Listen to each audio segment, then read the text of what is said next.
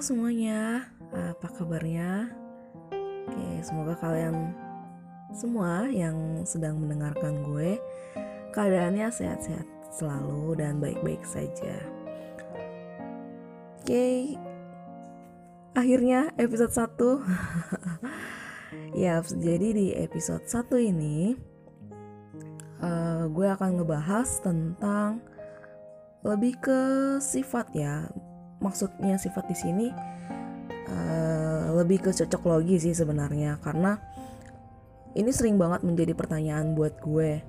Sifat gue itu sebenarnya ditentukannya itu dari segi apa sih gitu. Dan sering kali gue menganggap sifat gue itu oh ternyata sifat gue seperti ini oh ternyata gue orangnya kayak gini.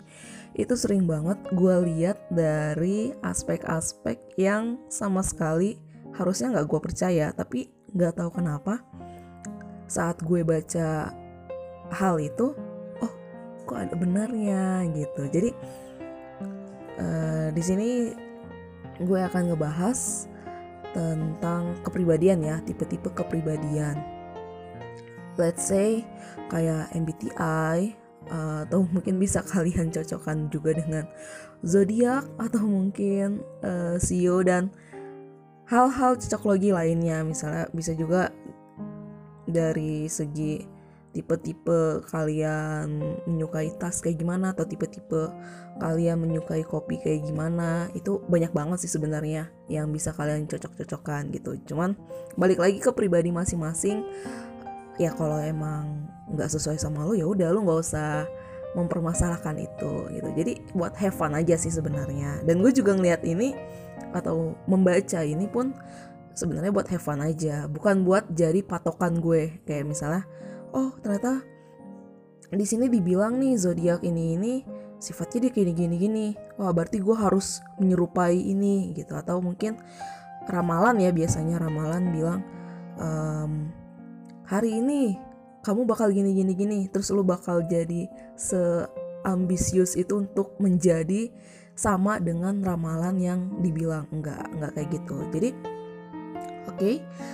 jadi untuk episode satu kali ini gue akan ngebahas uh, tipe-tipe kepribadian yang sering banget gue lihat ini cocok gitu sama gue. Jadi gue akan ngebandingin dari tiga hal ya. Mungkin maaf banget kalau misalnya ini sangat-sangat ya cetek lah dibilang.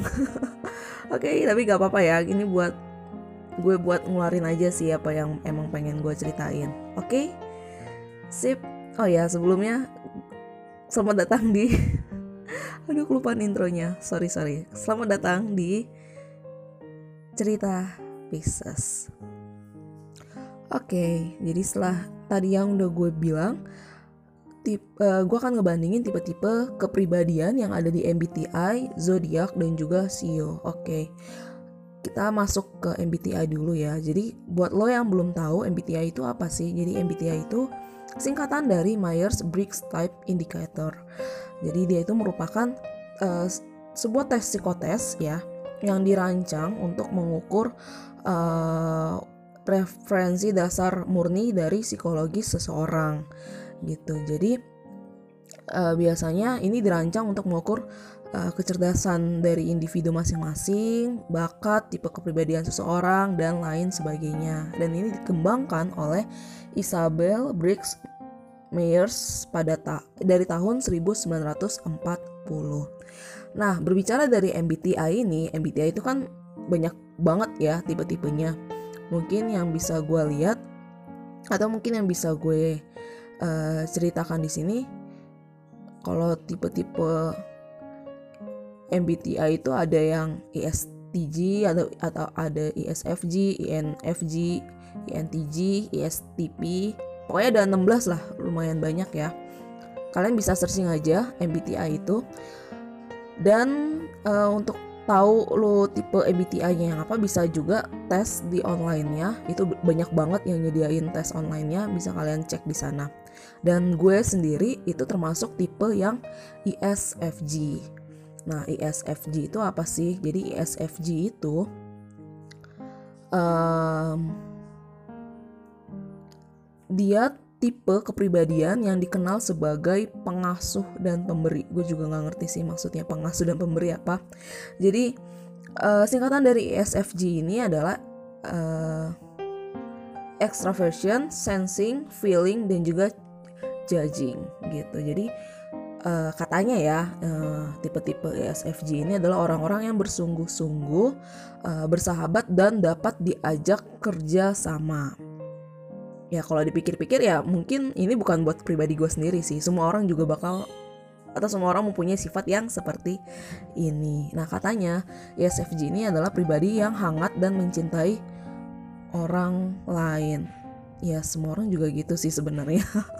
Oke oke oke. Nah tapi yang uh, sangat menonjol di sini yang menurut gue iya banget nih gitu.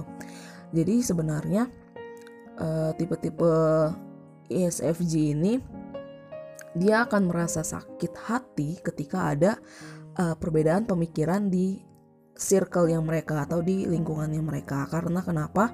Biasanya ESFJ ini kan dia tipe orang yang uh, sukanya dia suka banget memberi terus menaruh perhatian ke orang-orang lain dan juga membuat orang lain di sekitarnya itu senang. Dah karena sifat inilah jadi mereka cenderung lebih pengen untuk diapresiasi uh, atas tindak uh, atas tindakan-tindakan yang mereka lakukan gitu ini ya ini gue banget sih. Jadi terkadang gue kalau gue udah ngasih satu perhatian ke orang atau mungkin ke hal kalau misalnya nggak ada feedback yang baik dari mereka atas apa yang gue lakuin itu gue suka jadi ah ya udahlah. Ah males banget deh kalau kayak gini. Udahlah gue nggak mau uh, bantuin lo lagi misalnya seperti itu. Nah sering banget gue kayak gitu sih. Oke ini sisi jeleknya ya dan ESFJ ini katanya dia juga sangat sensitif terhadap perasaan orang lain. Nah, sering kali mereka memberikan perhatian yang sangat tulus. Ya, semua orang juga gitu sih sebenarnya. Oke. Okay. Dan juga nah ESFJ ini dia akan merasa sangat berat hati atau bad mood bad mood mungkin ya saat mereka mendapatkan kabar buruk atau eh, hal-hal uh, yang ternyata mereka nggak duga nih dari orang-orang yang mereka sayangi gitu. Jadi emang ya mungkin tipenya yang uh, oh gue udah ngasih kepercayaan sama lu gue udah ngasih perhatian sama lu dengan tulus tapi lo ternyata kayak gini ke gue ya itu kemungkinan mereka bakal um, apa ya nggak bakal percaya lagi deh sama lu karena ya itu karena merasa kepercayaan dan perhatian yang sudah mereka berikan ternyata disia-siakan. Gitu. Dan tipe ESFJ ini katanya cenderung memiliki keinginan untuk mengontrol, mengontrol lingkungannya. Ya benar sih. Jadi emang uh, pasti mereka akan merumuskan tata tertib dan juga struktur yang bagus di circle-nya itu kayak gimana. Jadi dan mereka juga sangat-sangat menghargai aturan hukum yang berlaku. Sebenarnya kalau gue sendiri sih ya gue bisa dibilang tipe orang yang pemberontak sih. Oke. Sip. Oke, okay, nah mungkin segitu sih dari yang ESFJ yang bilang juga cenderung lebih terorganisir. Iya sih, gue lebih suka yang terorganisir, nggak mau yang uh, gersak gerusuk tiba-tiba jadi enggak gue mau yang bener-bener dari awal step by stepnya seperti apa gitu. Ya secara nggak langsung sih uh, dari sisi yang ISFJ ya bisa dibilang hampir uh, uh, sama dengan gue.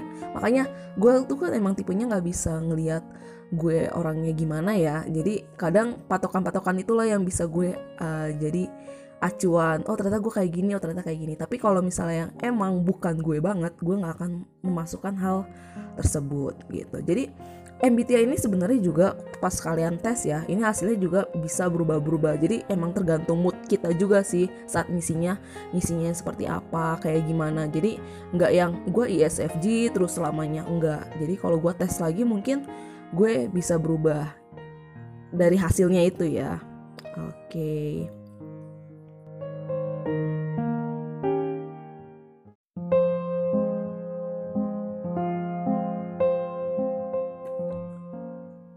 Oke, terus uh, di sini juga dibilang ya dari informasi yang gue dapatkan kalau ya CFG ini merupakan pribadi yang memilih lebih memilih uh, harmonis dan juga selalu peduli terhadap perasaan orang lain gitu. Jadi uh, sering kali mereka emang uh, sangat berhati-hati sehingga jangan sampai mereka menyakiti orang yang ada di sekitarnya.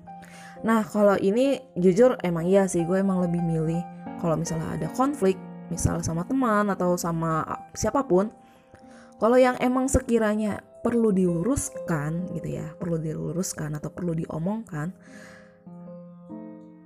gue akan bilang itu gitu. Gue akan speak up uh, tentang masalah yang emang harus diluruskan itu. Tapi kalau misalnya nggak terlalu penting ya gue cenderung emang lebih memilih ya udahlah untuk legowo aja ya udahlah ya udahlah gitu. Jadi sering kali emang gue suka memendam hal-hal yang seperti itu gitu. Gue juga masih belum paham sih uh, kenapa harus gue memendam itu gitu. Kenapa nggak gue ceritain aja? Atau mungkin kenapa nggak gue ungkapin aja? Ini pun bukan ke teman sih lebih ke orang tua juga sometimes kayak gitu atau ke ya ke orang-orang lain lah juga kayak gitu. Jadi kalau ada hal-hal yang nggak enak menurut gue dan menurut gue sih ah ini udahlah nggak usah diomongin udahlah diterima aja lah. Kalau emang begitu adanya ya gue juga jadi ya emang lebih memilih diem aja. Dan lebih memilih ya udah toh kayaknya ini nggak perlu diributkan gitu. Nggak perlu diluruskan lah istilahnya gitu. Nggak perlu dipermasalahkan. Jadi lebih gue lebih memilih emang harmonis saja gitu. Nah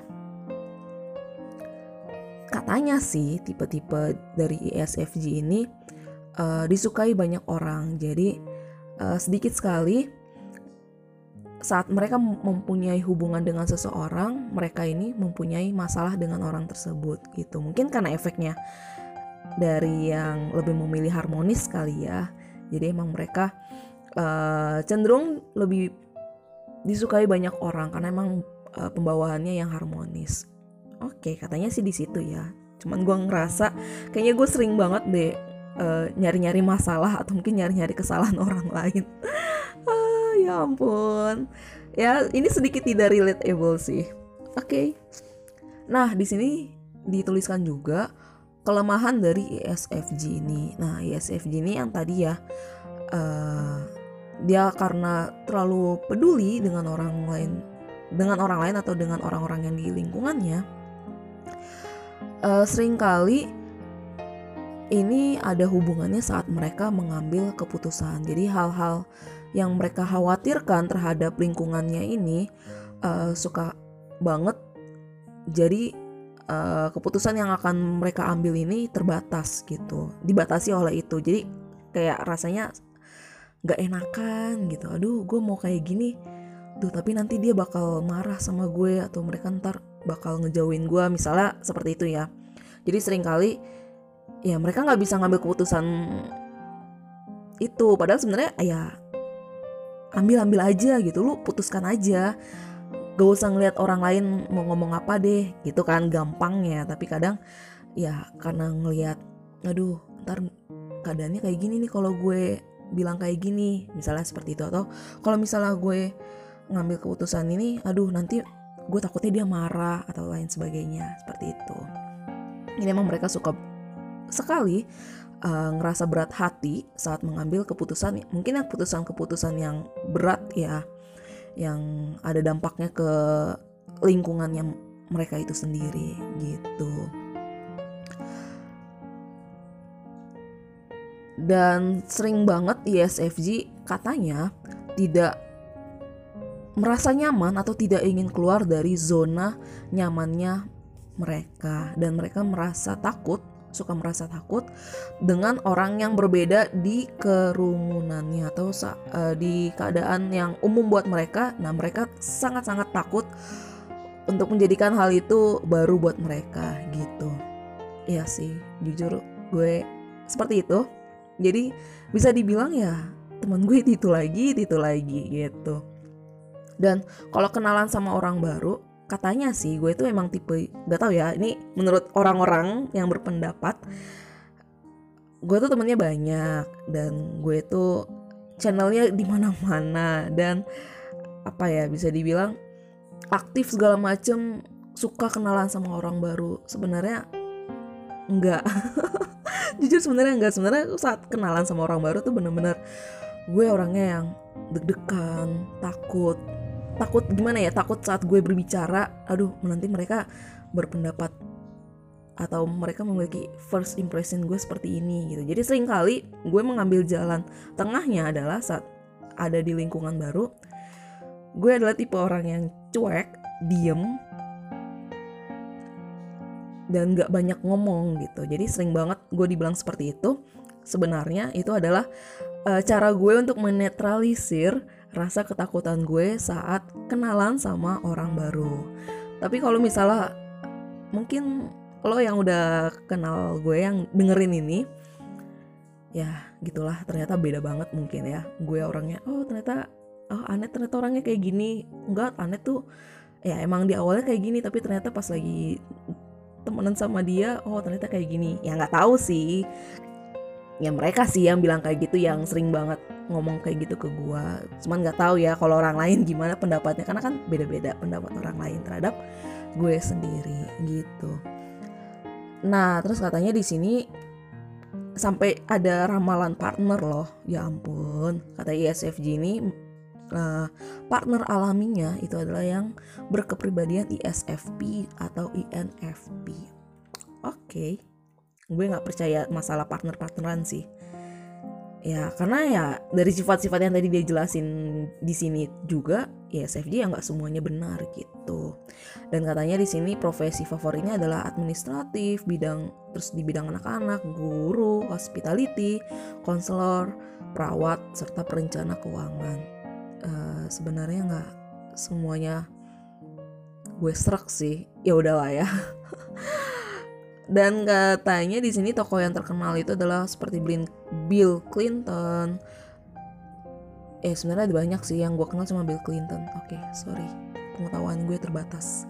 Nah, itu yang bisa gue bagikan kalau misalnya ngeliat dari sisi MBTI. Jadi emang ada beberapa hal yang gue aminin dan gue iakan, tapi tidak semuanya gue iakan juga gitu. Jadi ya gue ngambil hal-hal yang emang cocok aja buat gue sendiri. Dan kadang kalau gue udah ngerasa oh oh iya juga ya ternyata gue kayak gini ya gitu. Ya gue jadi ngerasa oh ada benernya juga. Tapi kalau misalnya yang emang gak cocok oh ternyata ah gue nggak kayak gitu kok. Gue nggak yang kayak yang dia tulisin tentang ESFJ itu kayak gimana. Enggak gitu.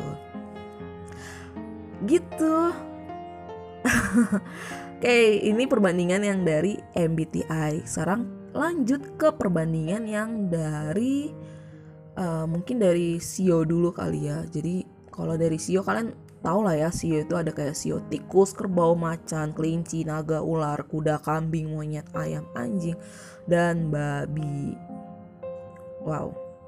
Jadi Sio ini uh, kalau kalian ya kayaknya kalian udah pada tahu sih Sio itu apaan. Jadi Sio itu adalah siklus dari zodiaknya atau peramalan dari China.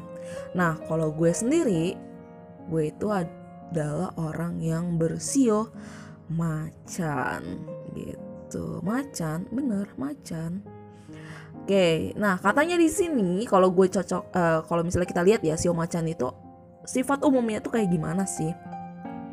Jadi sifat umumnya dari sio macan ini katanya dia punya sifat yang berani, kompetitif, tidak dapat diprediksi, dan juga percaya diri.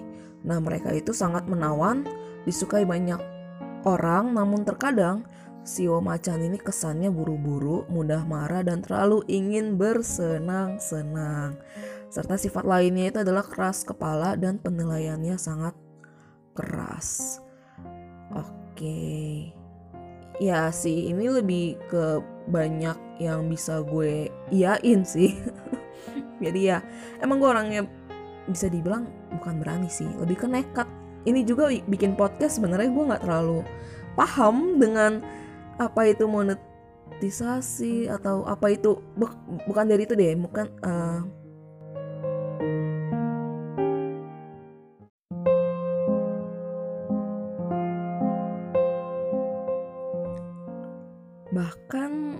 dari segi perangkat aja ya. Ini gue baru bang ini kalau misalnya kalian bandingin sama yang trailer sama yang episode satu ini ini tuh gue udah pakai uh, yang untuk episode satu ini ya untuk gue ngerekam audionya ini gue udah pakai aplikasi. Dan kalau lo lihat yang di trailer itu banyak yang ya segala macam lah itu efek dari headset karena gue nggak tahu sama sekali gimana caranya ngerekam. Jadi ya udah ngerekam gue biasanya tuh ya udah pakai headset. Udah selesai. Ternyata pas lagi gue cek dan gue ceknya itu pas lagi udah diupload pula ternyata jelek banget audionya gitu lah. Jadi ya nekat nekat banget sih. Ini gue nggak ngerti juga kenapa tiba-tiba dreng ngecek akun anchor terus wah kenapa nggak gue iniin aja gitu. Ke kemarin kemarin banget lah. Gue langsung gercep banget. Gue nggak ngerti lagi tuh tiba-tiba udah up aja tuh epi, uh, trailer. Ya padahal sebenarnya gue belum ada persiapan sama sekali tapi gue udah seberani itu dan gue udah senekat itu. Nah mungkin ya gue bisa mengamini itu sih. Emang ternyata ya sama lah yang dibilang kalau si Macan itu ternyata orangnya seperti itu. Dan ya sangat percaya diri sekali. Ya ampun padahal gue juga ini lagi deg-degan apa yang gue omongin salah atau enggak tapi ya udahlah ya. Dicoba dulu aja. Aduh. Sangat-sangat relatable sih. Ya ampun.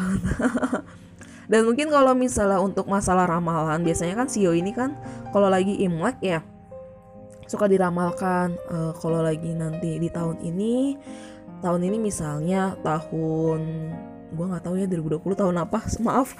Misalnya oke okay, kita bilang aja lah ya sio di tahun ini sio macan gitu. Peruntungan apa sih yang bakal didapetin sio macan di tahun ini gitu-gitu? Sebenarnya gue nggak 100% percaya dengan itu karena kan jalan orang juga beda-beda dan ya kali sio macan banyak banget di dunia ini dan ya masa sih uh, peruntungannya bakalan sama? Enggak dong kan tiap orang punya jalannya masing-masing lagi. Jadi tapi pernah sih gue mengamini apa yang dikatakan ramalan tersebut gitu. Gue emang ya kalau baca emang juga mengamini. Tapi pas lagi bener-bener ini kayak momennya wah ternyata benar nih yang dibilang uh, dari ramalan itu. Ternyata gue kayak gini gini gini. Dan itu terjadi lebih tepatnya pas tahun 2016 gitu. Jadi pas pas tahun 2016 itu kan uh, mau masuk ke PTN ya mau masuk ke PTN dan gue baca di salah satu majalah yang waktu itu mau Imlek juga.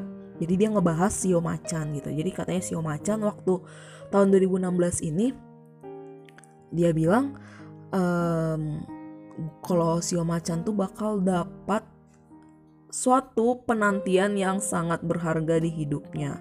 Dan dia bilang bakal selain dari penantian itu juga bakal mendapatkan uh, hadiah yang gak dia duga. Ya dia bilang kayak gitu lah dapat peruntungan yang gak dia duga sebelumnya kurang lebih seperti itu. Dan ya benar. Gue dapat peruntungan tersebut dan itu sama sekali gak gue duga. Ternyata gue bisa dapet gitu. Nah itu peruntungannya itu apa ya? Gue keterima gitu. Jadi uh, mahasiswa, aduh mahasiswa, ya mahasiswa atau mahasiswi ya apa aja lah nyebutnya. Di salah satu kampus PTN ya di Jawa Barat yang sangat-sangat banyak banget orang mau masuk ke sana. Ya udah ya kalian udah tahu itu apa. Dan gue bisa dapetin itu kayak bener-bener nggak -bener gue rencanain di nggak gue rencanakan sebelumnya. Kok gue bisa dapet? Padahal sebelumnya jurusan yang mau gue ambil dan kampus yang mau gue ambil tuh bukan itu tapi ternyata gue dapet itu. Gitu itu sih uh, peruntungan yang tidak terduganya. Itu sih yang jadi kayak wah ternyata sometimes ada benarnya juga gitu. Itu sih. Jadi katanya sih di sini jadi kan macan itu ternyata atau di sio itu kan ada macam-macam jenisnya ya. Kayak misalnya kita lihat di sio macan ini ada katanya ada macan kayu, macan api, macan, ta macan tanah, macan logam, macan air dan ya itu sih yang terakhir. Dan katanya gue kan lahir tahun 98 dan uh, termasuk di macan tanah. Jadi katanya macan tanah ini adalah tipe yang selain yang tadi gue sebutin itu, tipe lainnya lagi dia adalah seorang yang petualang, realistis dengan iman yang kuat. Kalau gue balik lagi ke sini ya, petualang. Ya mungkin gue suka mengeksplor-eksplor hal-hal yang belum gue tahu. Ya itu benar sih. Tapi kalau petualang dari segi gue mendaki gunung atau gue menyusuri sungai atau segala macam lebih ke alam itu enggak sih. Karena gue tipenya enggak terlalu suka hal-hal yang seperti itu. Ya nggak terlalu suka sih lebih tepatnya. Dan realistis ya sih gue realistis banget orangnya ya. Ada idealisme yang gue pegang tapi kalau realistisnya seperti itu ya terkadang gue lebih mengikuti realistisnya itu gitu. Dan kalau iman yang kuat gue nggak tahu ya kalau bicara tentang iman karena jujur iman gue masih ya masih dalam tahap belajar dan belajar juga gitu. Oke. Okay. uh, eh, sedikit relatable bukan sedikit sih lumayan relatable dengan diri gue. Dan yuk kita sambungkan lagi dengan yang tipe yang terakhir yaitu tipe zodiak atau tipe Pisces. Nah, kalau tipe Pisces, oke okay, Pisces mungkin kalian udah banyak lah ya yang tahu zodiak itu apa, jadi gak usah gue jelaskan lagi.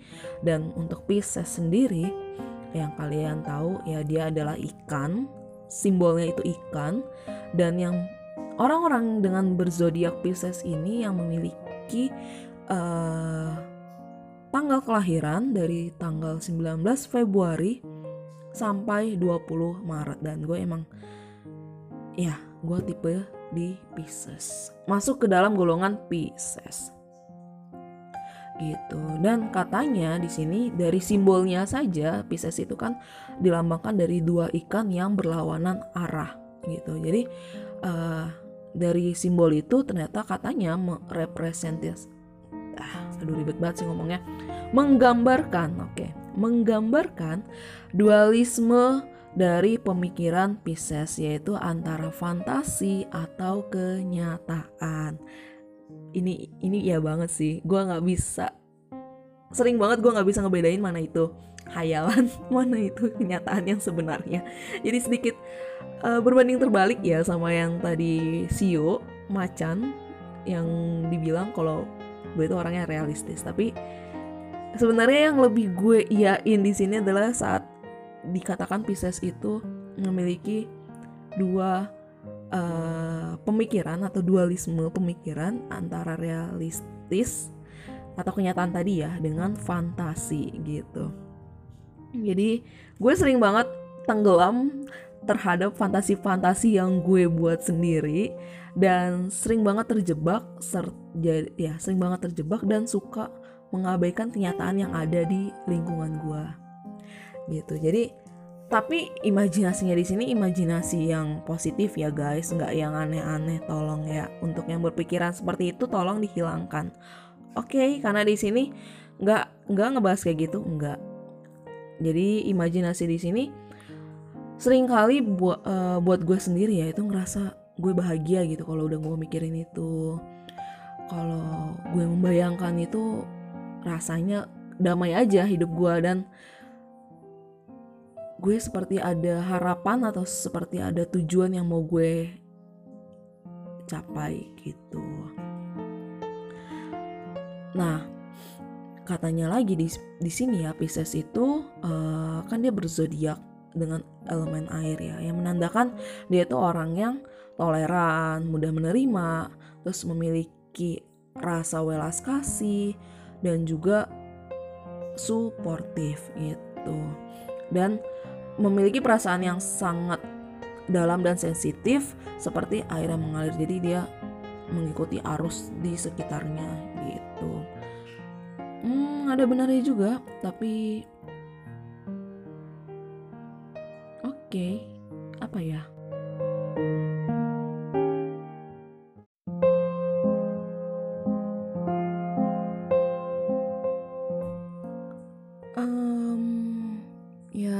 bisa dibilang ya sih itu kayaknya emang sifat semua orang sih seperti itu. Dan hmm, gimana ya gue bilangnya ya?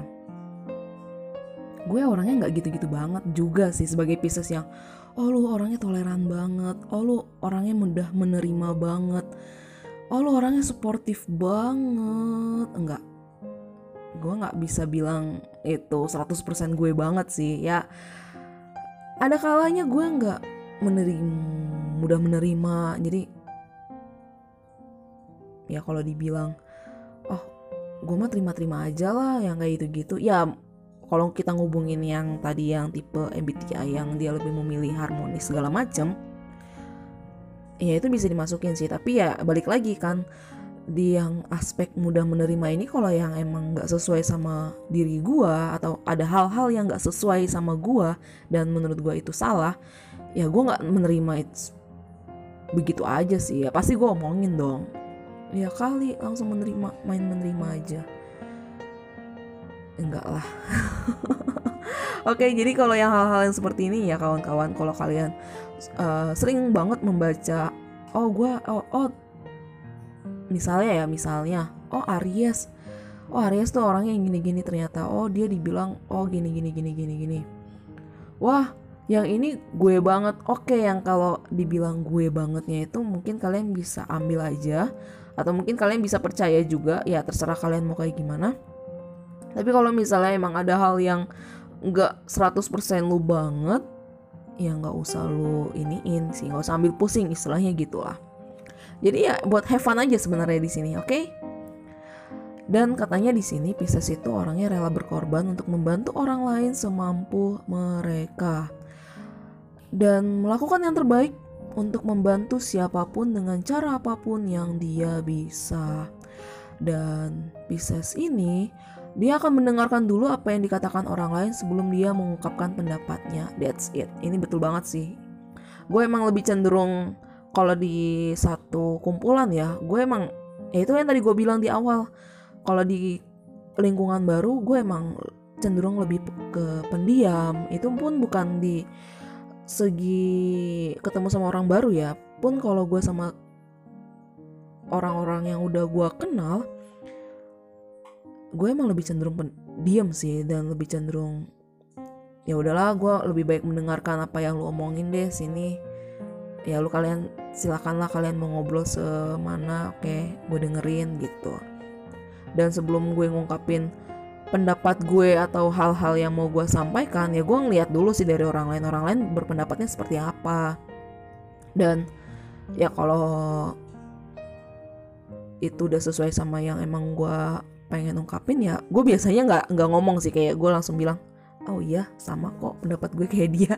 Gitu sih. Jadi template banget gitu loh. Ya tapi kalau misalnya emang gak sesuai sama gue pasti gue omongin gitu. Uh, terus katanya Pisces ini hatinya tulus mudah berempati dan dia akan ada di samping teman-temannya saat di saat mereka membutuhkan bantuan dan uh, sering kali menyelami pemikiran dan hati mereka Uh, lalu Pisces ini adalah orang yang dengan tipe pendengar dan pengamat yang sangat baik. Karena mereka memiliki pemikiran intuitif untuk meramalkan atau memprediksi apa yang akan terjadi dalam waktu dekat. Ini kayaknya agak ketinggian sih buat gue. Karena sebenarnya ya, to be honest, oke okay, mungkin yang masalah pendengar, uh, ya gue emang lebih emang lebih suka tipe orang yang mendengarkan keluh kesah orang sih gitu. Jadi kalau emang lu pengen cerita apa ke gue oke okay, gue ladenin sini gitu. Tapi ya sering kali keadaan tidak berbanding lurus guys.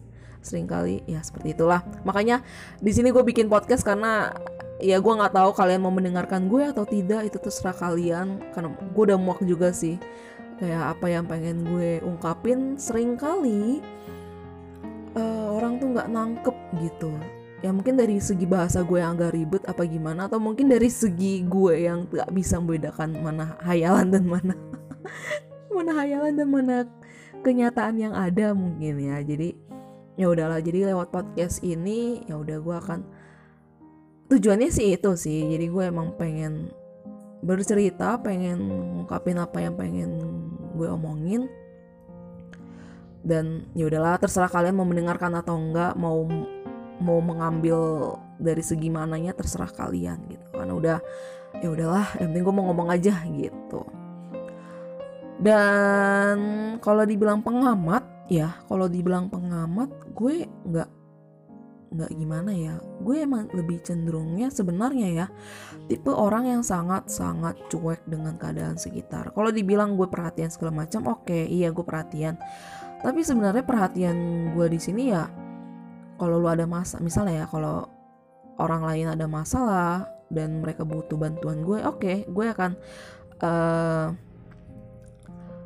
pay attention gitu buat lo gitu. Dan gue akan ngasih saran-saran yang sekiranya bisa menjawab dari keluh kesahnya orang yang membutuhkan bantuan gue gitu. Dan kalau dibilang gue pengamat yang baik sebenarnya nggak juga sih. Ya emang gue orangnya cuek banget sih gue bodo amat mau orang kayak gimana mau orang jungkir balik ya mau orang uh, tiba-tiba udah ada di pulau seribu atau orang tiba-tiba udah di planet Mars kayak gue gue udah bodo amat gitu. Bukan udah ya emang bodo amat gitu. Jadi uh, gue akan sangat-sangat pay attention terhadap orang yang emang sekiranya uh, membut uh, membutuhkan gue gitu. Dan ya gue akan sangat take care gitu lah buat mereka. Itu sih mungkin ya. Dan kalau dibilang pengamat ya gue tipe orang yang sangat cuek abis lah. Udah gue gua gua tutup mata sama orang yang kayak mau kayak gimana lah. Bodo amat lah. Oke okay, gue nggak tahu udah tadi gue ngomong apa ya ngelantur banget. Nah gitu sih dan katanya sih kelemahannya. Nah di sini nih yang dari segi kelemahan ini yang sering banget gue oh iya anjir ini bener banget nih gue banget. Itu adalah Pisces sering sekali merasa pesimis ketakutan terlalu mudah percaya sering merasa sedih dan timbul keinginan untuk melarikan diri dari kenyataan. Bener banget cuy. Ini bener banget sih. Ini sering banget kalau gue ngeliat snapgram orang eh bukan snapgram sih video-video yang meramalkan. Pisces ya, lu tau lah ya kayak misalnya tempat bercakap atau apa sih satu eh pukul dua malam ya kalau nggak salah ya pukul dua malam yang Pisces bla bla bla bla bla bla bla bla bla. Nah ini sering banget nih yang dibilang kalau Pisces tuh orangnya terlalu mudah percaya sering merasa sedih dan susah membedakan mana kenyataan dan mana fantasinya dia sendiri. Ini iya banget sih kalau dibilang ya ini gue banget. Pesimis iya gue suka yang kayak kalau ada orang yang wah dia udah kayak gini nih aduh gue masih kayak gini aduh gue bisa nggak ya kayak dia? Sering banget gue hal mempertanyakan hal lain seperti itu jadi kayak bisa nggak ya? Bisa nggak ya? Kayak nanya bisa nggak ya? Dari kata nanya bisa nggak ya? Itu aja tuh sebenarnya udah mengunderestimate diri gue sendiri. Jadi gue suka yang nggak percaya diri jadinya gitu. Dan iya terlalu mudah percaya bener banget.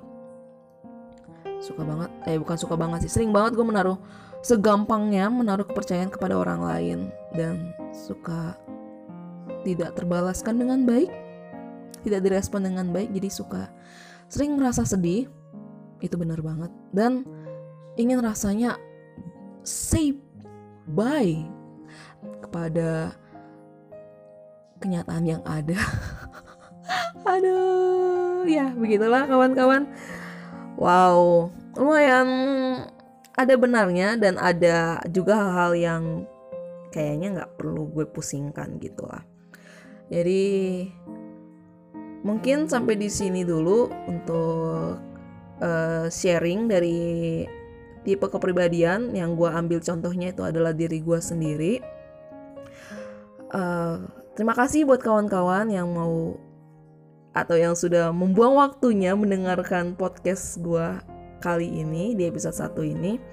Uh, tetap stay tune ya kawan-kawan. Jangan bosen sama podcast gue oke sampai jumpa semuanya. Uh, sampai jumpa di episode kedua.